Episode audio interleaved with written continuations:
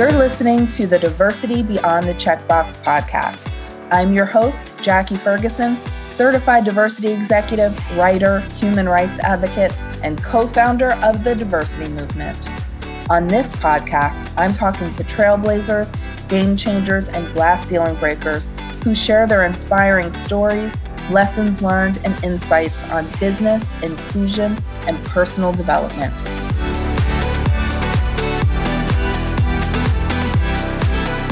Thanks for joining this special episode of Diversity Beyond the Checkbox in the News. I'm joined today by Dr. Bob Batchelor, cultural historian, award winning, critically acclaimed author, fellow University of South Florida alum, and the Director of Public Relations and Publications for the diversity movement.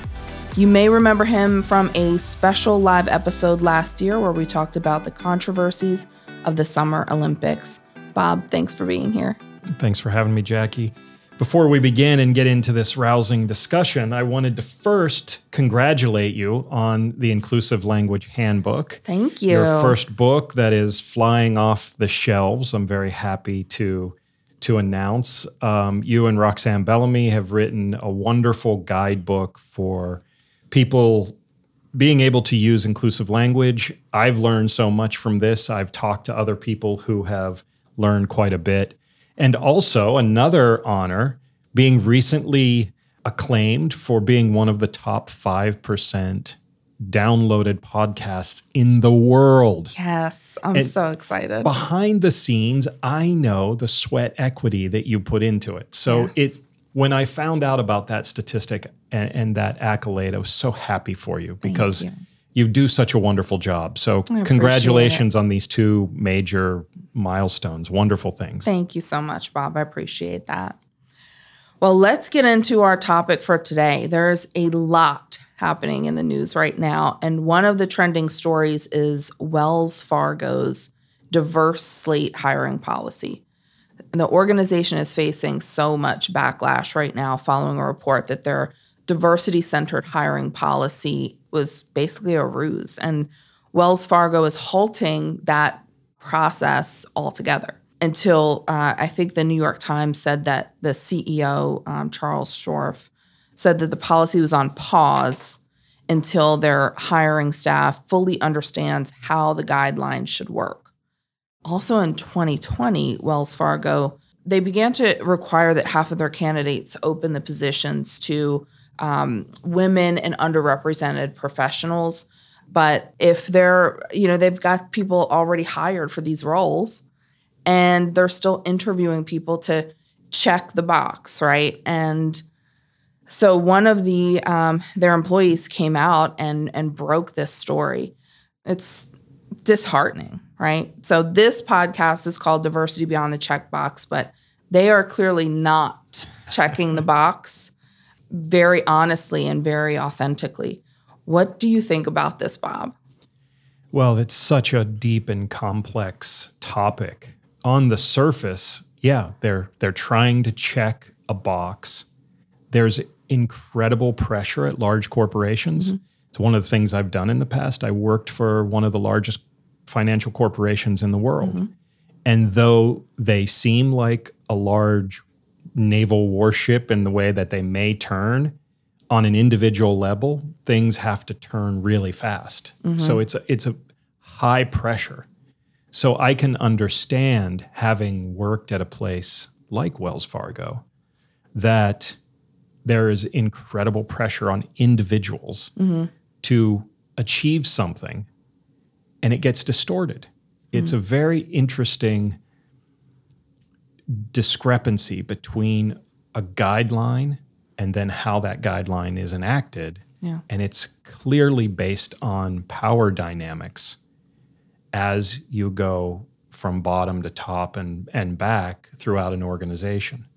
Mm-hmm. But this is just a one in a long line of recent scandals mm-hmm. at Wells Fargo. And I mean, I looked at the, some of the details the first bunch of scandals that they went through that they're still trying to get behind or yeah. get past them resulted in 4.5 billion dollars of fines mm. and they're still being held up to regulators there are people calling for Wells Fargo to be to be taken apart mm-hmm.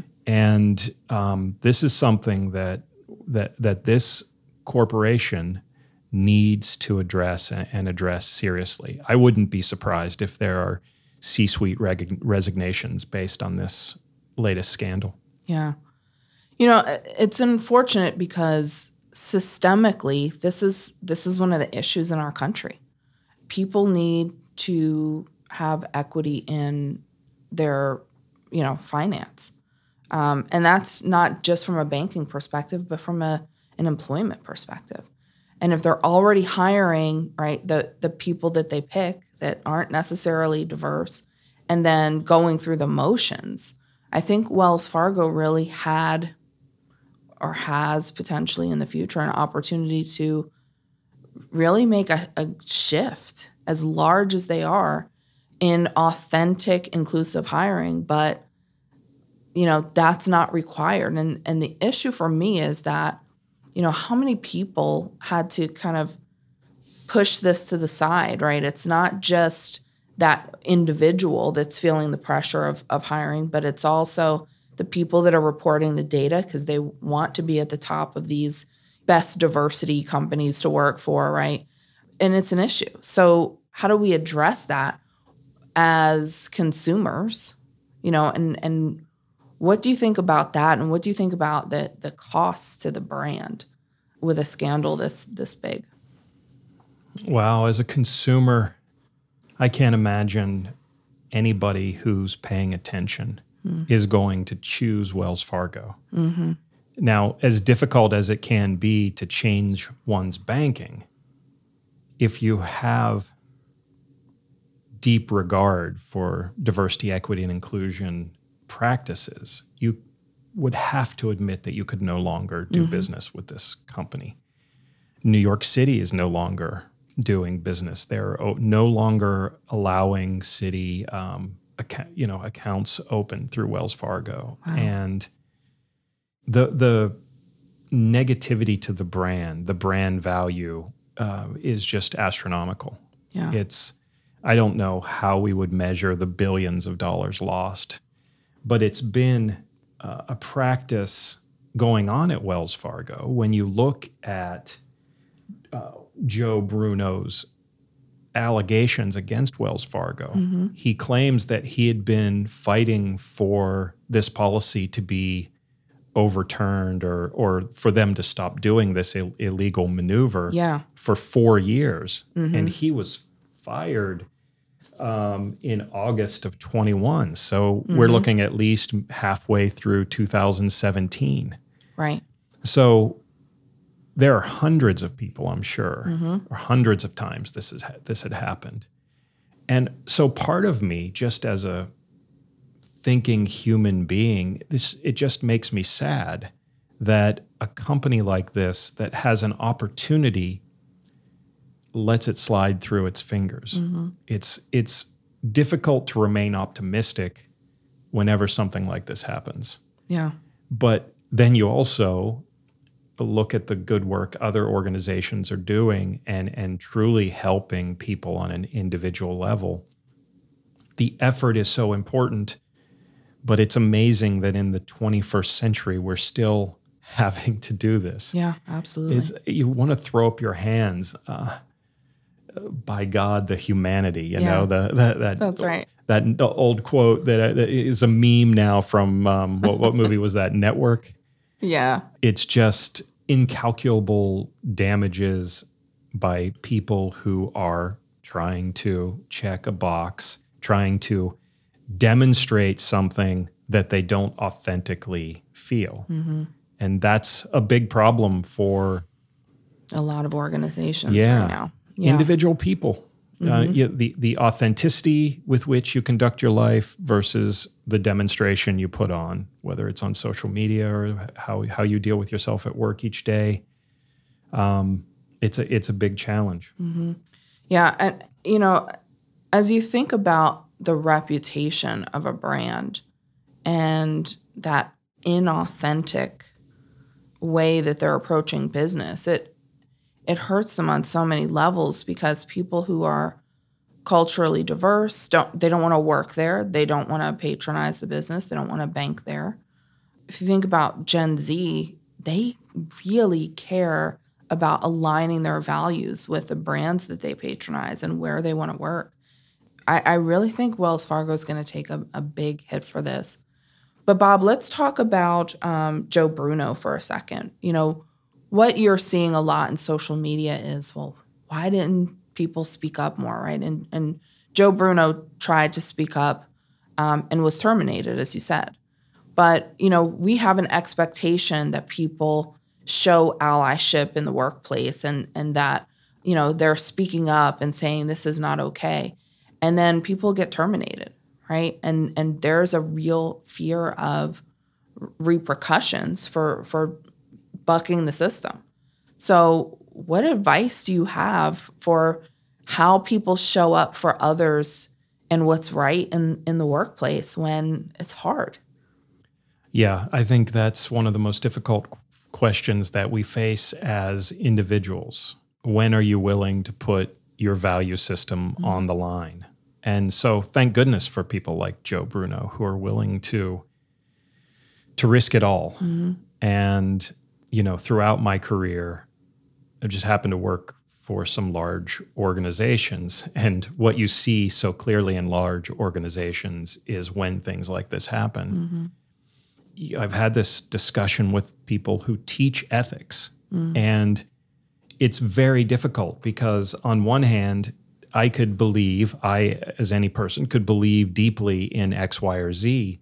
But when I see that being thwarted a, in an organization, like at the end of the month, I still have to pay the the electric bill. Yeah, and I still right. have a mortgage or rent payment. You mm-hmm. know, so it's it's so difficult but also so necessary. Right. Uh, it's essential to the way that we uh, perceive our rights as as individuals. Yet, to me, so frequently it just comes down to power relationships. Mm. You know, bosses say things, mm-hmm. and we like to think that we've entered an era in which employees have more power. Yeah. But then we see things like this and it's completely what what this is is a setback. Yeah. And that's the sad thing. Mm-hmm. Every time a company like Wells Fargo does something so completely out of character, it sets everything back. Mm-hmm. Because then everybody has to start questioning what's going on. Mm-hmm. And if Wells Fargo is doing this honestly, then you know, we know lots it's happening at lots of other mm-hmm. places. Mm-hmm. And probably if you and I sat here and and thought about it for a couple minutes, we probably know people who've been in this position, sure. heard stories about it. So this the exposure is important, but this the consequences, the setback, not just for Wells Fargo, but for everybody who cares about DEI. Mm-hmm. Um, it does signal to certain people that if you speak up, you're going to get fired. You know, so it can embolden some people, mm-hmm. but it's also going to make other people more leery about going sacrificing that. their careers. Yeah, yeah, that's exactly right.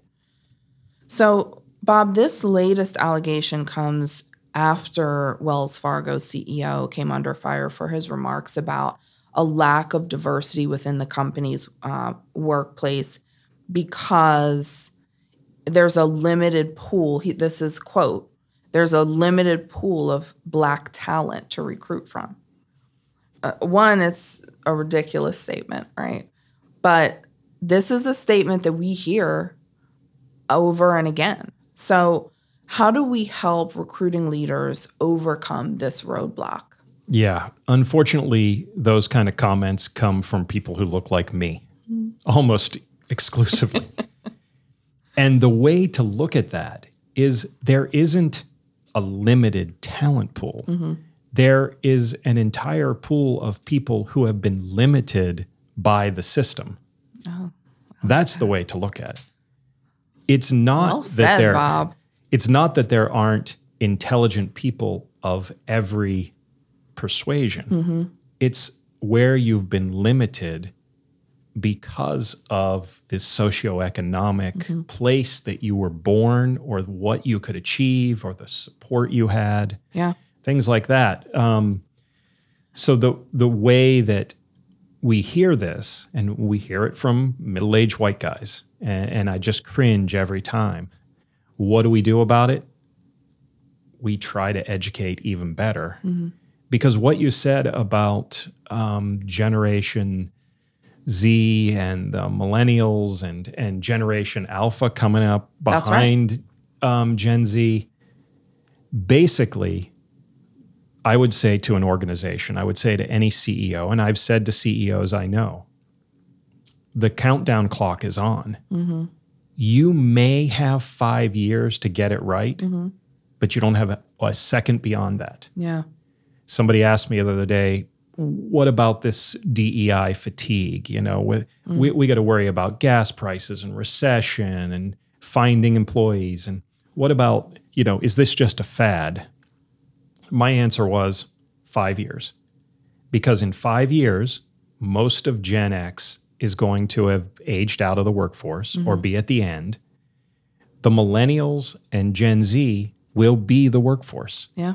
And if anybody out there that's listening hasn't spent time with a teenager lately, mm-hmm. go do that. Yeah. I would say to a CEO, you need to spend more time talking to teenagers mm-hmm. because my teenagers don't see color. Mm. They don't even think about it. Mm. We're getting actually educated in such an interesting way by younger people because for all the bluster of youth and you know we may joke about that and how how uh, people people act in their 20s or their teens that you know they age out of it mature they do see the world differently They do. Yeah. and the i would say to any ceo do you want your company to be thriving in 5 years you have to change Absolutely. you you need to step on the gas you don't need to you don't need to relax Yeah.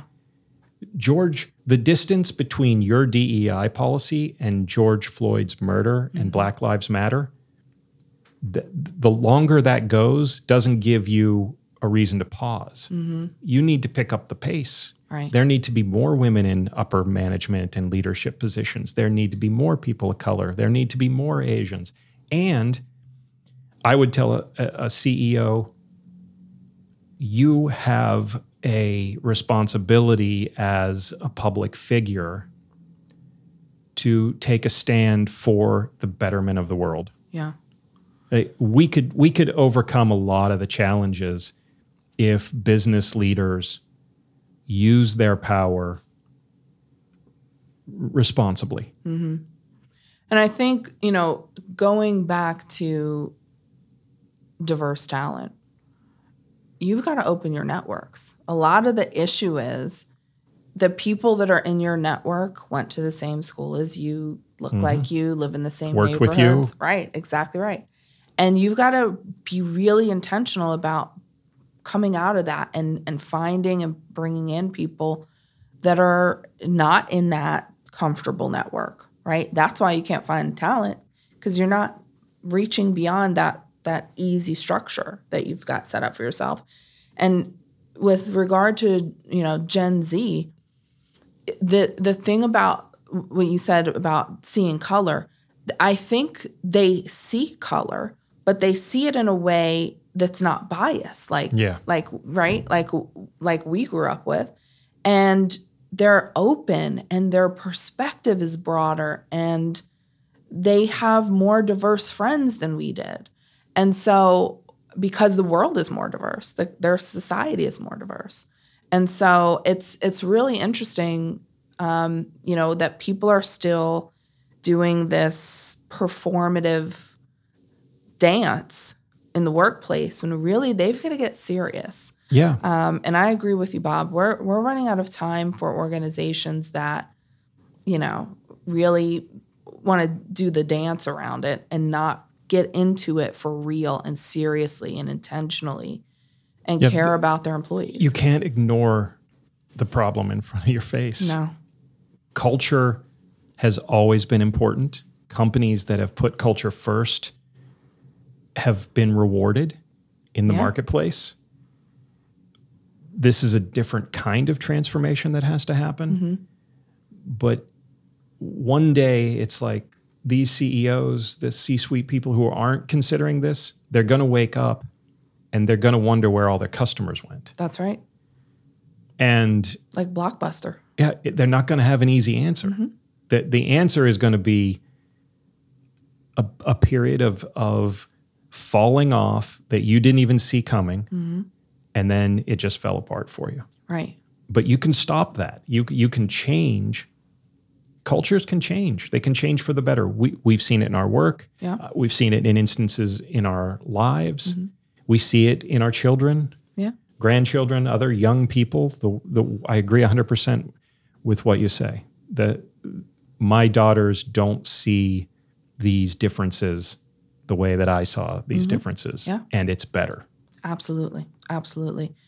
And whereas that is gives us hope, you know, the structure of these companies like Wells Fargo that is not taking it seriously, it- it's going to be a problem. They're they're going to end up like Blockbuster who was not paying attention to the way that our habits were changing as a society.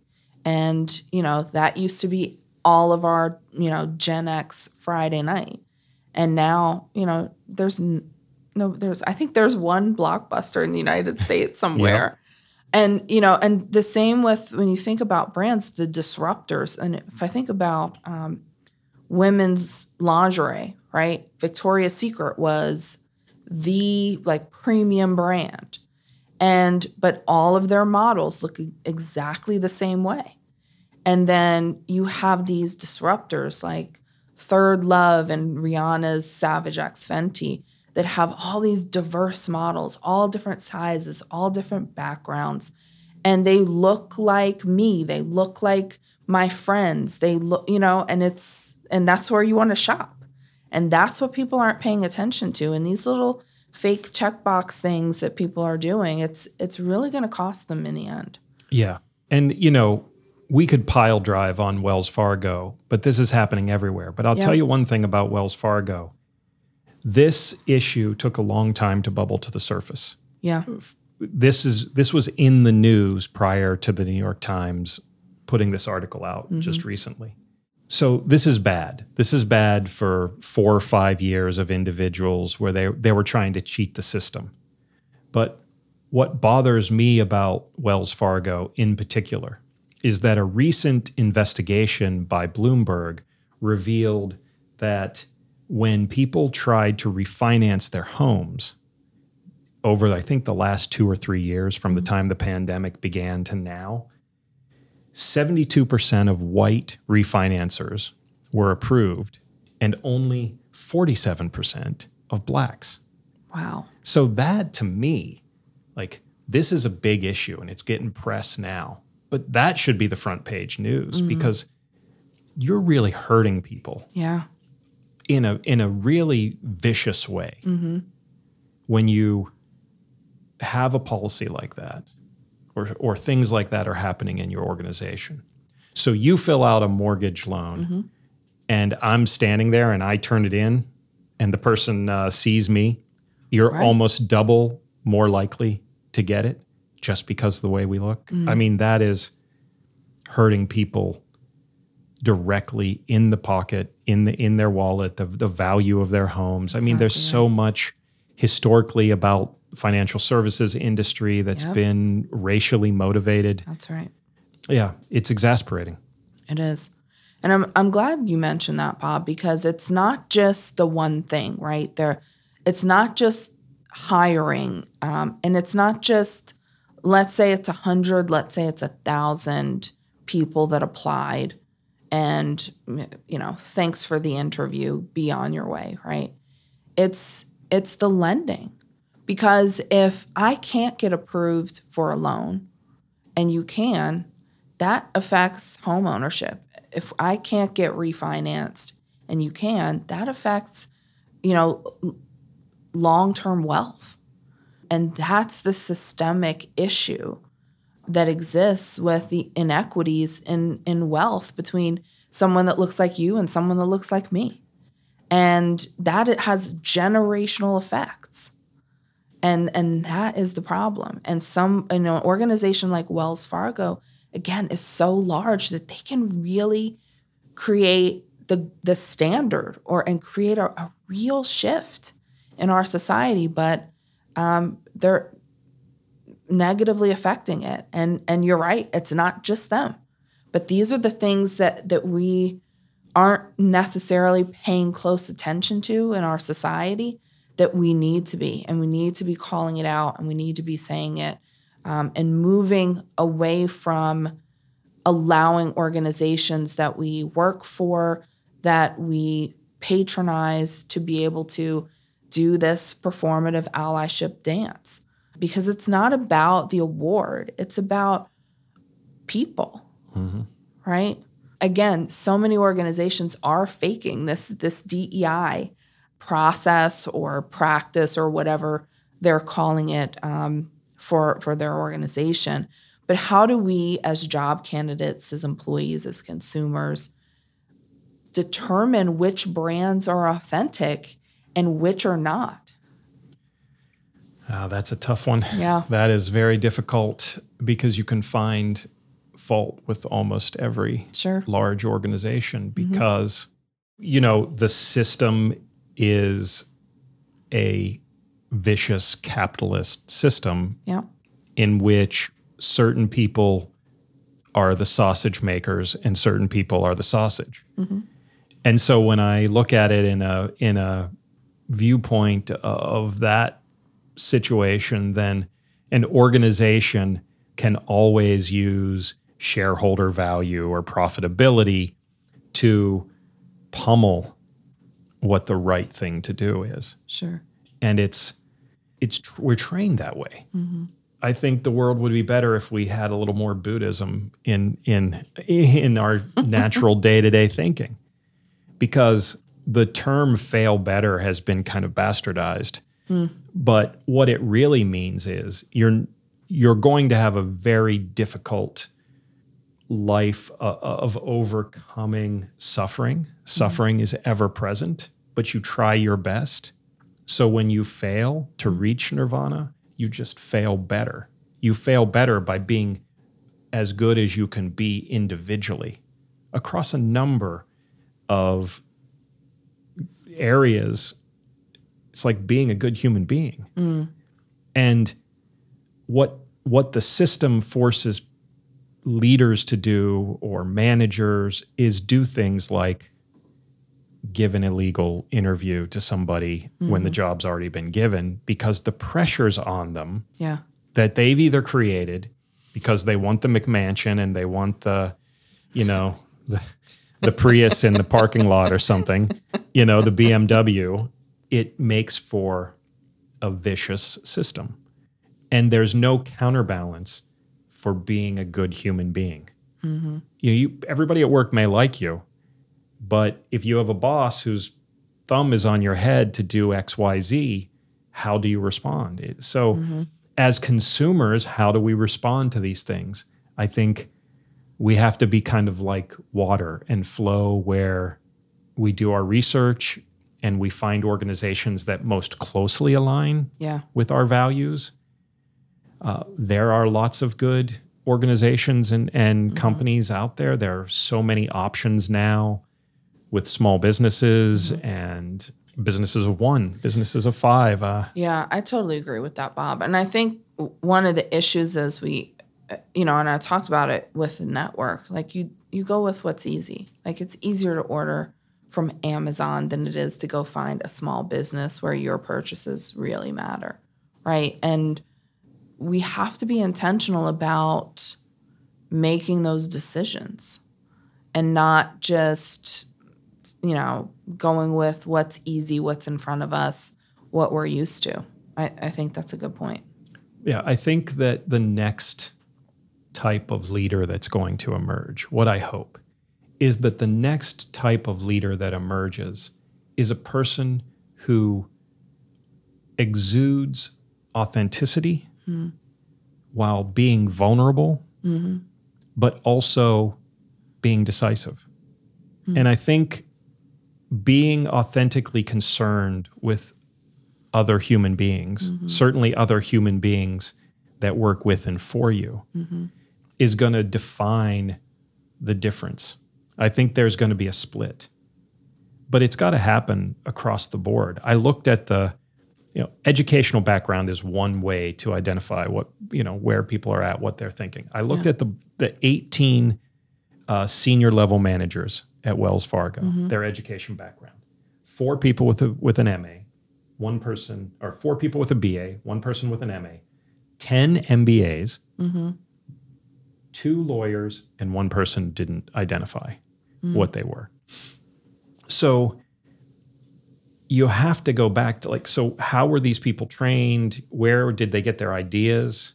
Because for people who can go to college and go beyond college, and, and uh, MBA certainly in the business world is a, is a is a symbol Sure. what you know as again as a former professor like what are they teaching in mba programs i can tell you for a fact they're not teaching dei Oh, absolutely not. they're not teach, teaching ethics no.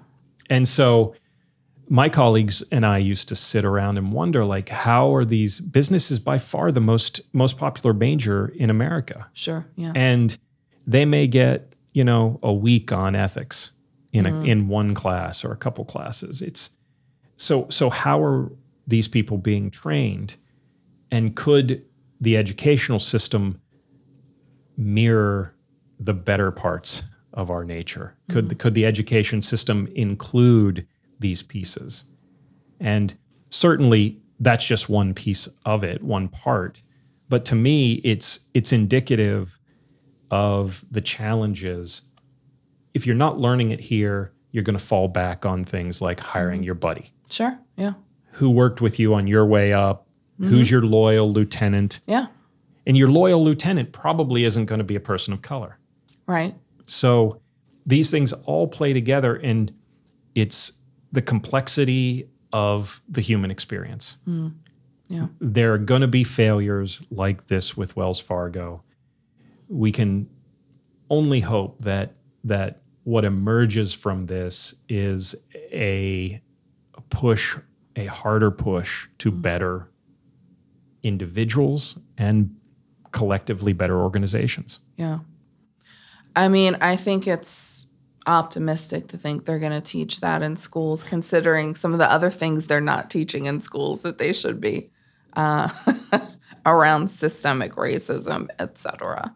But yeah, I mean, we learn all of these competencies in school that have nothing to do with how to engage with people and nothing to do with transparency ar- around your practices. Yeah, then you get you get guidelines or you get rules or you get things like edicts from the top mm-hmm.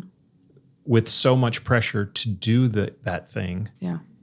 that you're stripped of any power that you may have. Your your career could be on the line, not just mm-hmm. your job. Yep. Your family's life, livelihood could be on the job or you know on the line. Yeah. So it's it's such complexity, you know, and that's without even discussing the way that you know legislators at the state level are undercutting attempts to be more inclusive in classrooms. Right. And we could have we could talk for three hours just about that. so it's the, at every level, it's difficult, but the world is changing quick. Yeah. I say, uh, I think five years is probably giving the benefit of the doubt. Agreed. I'd say mm-hmm. in, if in five years you have not created a culture that is inclusive, diverse, and equitable, your company will suffer. Mm-hmm. But I think five years is the very maximum. Yeah. You probably only have two or three years to turn it around because the millennials, Gen Z, they're going to vote with their feet. And it, when the mm-hmm. choice is to go work for you or somebody else, culture matters to them. Absolutely. and i mean you're go you know you're gonna need those people. It's the, the the power has been taken to some degree away from the corporations. And i don't think it's gonna go back to the way it used to be. Mm-hmm. Like the days of like jack welch and G- ge Yeah. and like firing tens of thousands of people. Mm-hmm. That i don't think that's gonna happen in Yeah. you know, regardless of whether we have uh, another recession or not. It's uh, things are different. culturally it's changing. Absolutely. And the expectations of people are changing, which I think is is great because our society is changing.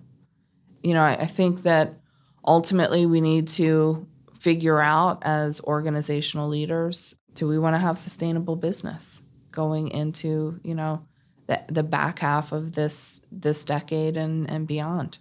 Bob, yeah. any closing thoughts? You know, the thing that I would urge business leaders to consider is that your organization does not have to exist.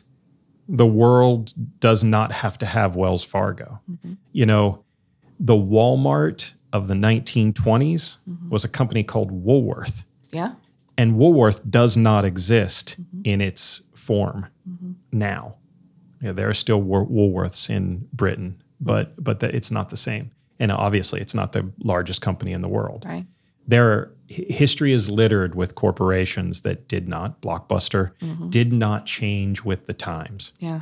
And you might think that your great product or your great people or your own greatness can see you through this. Mm-hmm. But the wa- the wave is coming. It's already here. Mm-hmm. Culture matters a lot. Yeah. And it matters a lot to the people who are your future workforce, your future customers, your future vendors. So you're 100% correct. You've got to expand your network. You've got to be authentically active in doing the right thing. Absolutely. Thanks, Bob. It's been fun. Yeah, uh, thank you. Unfortunately, the topic was a little heavy, but I enjoyed talking to you about it. yeah, yeah we, we need to find the the positives at some point. We need to do an episode on like greatness in DEI. Companies companies that are doing good things authentically for the right reasons. Absolutely. That's a great idea. Thanks, Thank Bob. You. Thanks.